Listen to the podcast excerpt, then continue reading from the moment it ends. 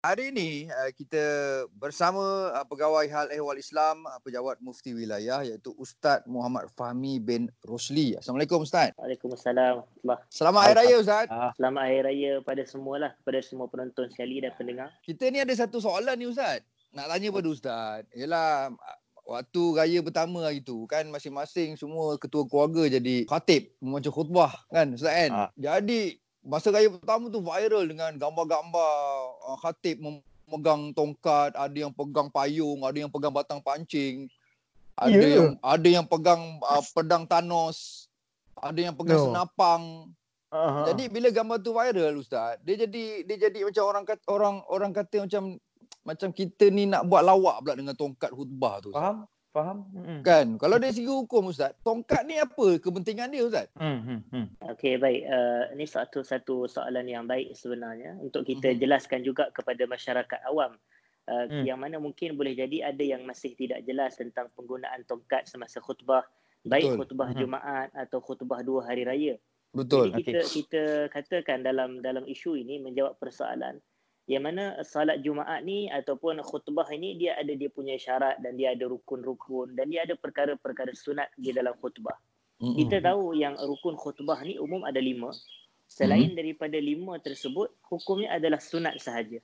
Maknanya okay. kalau selain daripada memuji Allah, selawat ke atas Rasulullah, membaca ayat Quran, doa kepada orang Islam, selain mm-hmm. daripada itu adalah sunat sahaja. Maka hmm. secara eh, secara umum eh, memegang tongkat ketika khutbah ni adalah sunat. Tak kira lah sama ada khutbah raya ataupun khutbah Jumaat. Maka hmm. dia adalah adalah sunat sahaja hukumnya. Okay. Bila, bila disebut sunat, uh, maknanya ada ada orang dia boleh memegang tongkat ataupun dia boleh memilih untuk tak pegang tongkat. Ha, sebab perkara itu sunat ah. sahaja. Yeah. Jadi cuma cuma kita katakan tongkat adalah satu alternatif menunjukkan sebenarnya ada kepelbagaian lagi yang boleh digunakan sebagai gantian kepada tongkat. Mm-hmm. Sebab kalau, kalau kita tengok kepada hadis uh, Nabi sallallahu alaihi wasallam uh, kita kita akan dapati yang mana ada hadis menunjukkan Nabi bukan semata memegang ataupun menyandarkan tangan baginda itu tangan kiri Nabi. Uh, tangan kiri ya tak eh? Uh, tapi okay. disebut juga dalam hadis yang sama uh, tongkat mm-hmm. ataupun busur uh, iaitu busur mm-hmm. anak panah tu. Jadi okay. Nabi memegang itu oh, dan okay. juga ada riwayat yang menyebut wasaif dan juga Nabi memegang pedang. Ulama-ulama dalam syarah kitab-kitab syarah hadis mereka kupas dan mereka bahas.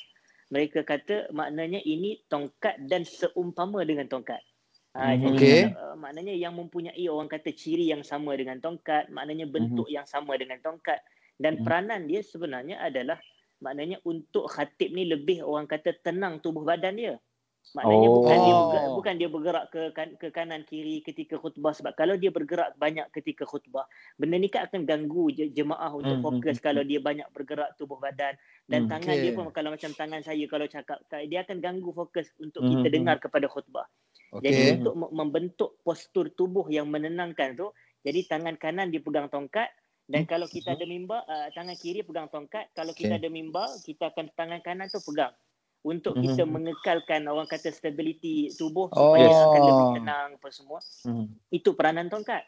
Maknanya okay. selain daripada tongkat kalau ada perkara atau ada benda lain yang kita boleh gantian sebagai tong- kepada tongkat untuk mm-hmm. kita memegang dan membentuk ketenangan tubuh badan mana boleh.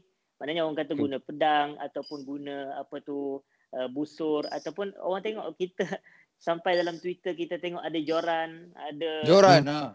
Ada mm-hmm. lightsaber, lightsaber pun mm. ada juga. Ada macam-macam mm. yang digunakan. Sebenarnya mm. dari sudut hukum tidak ada masalah. Dari sudut hukum mm. tidak ada masalah.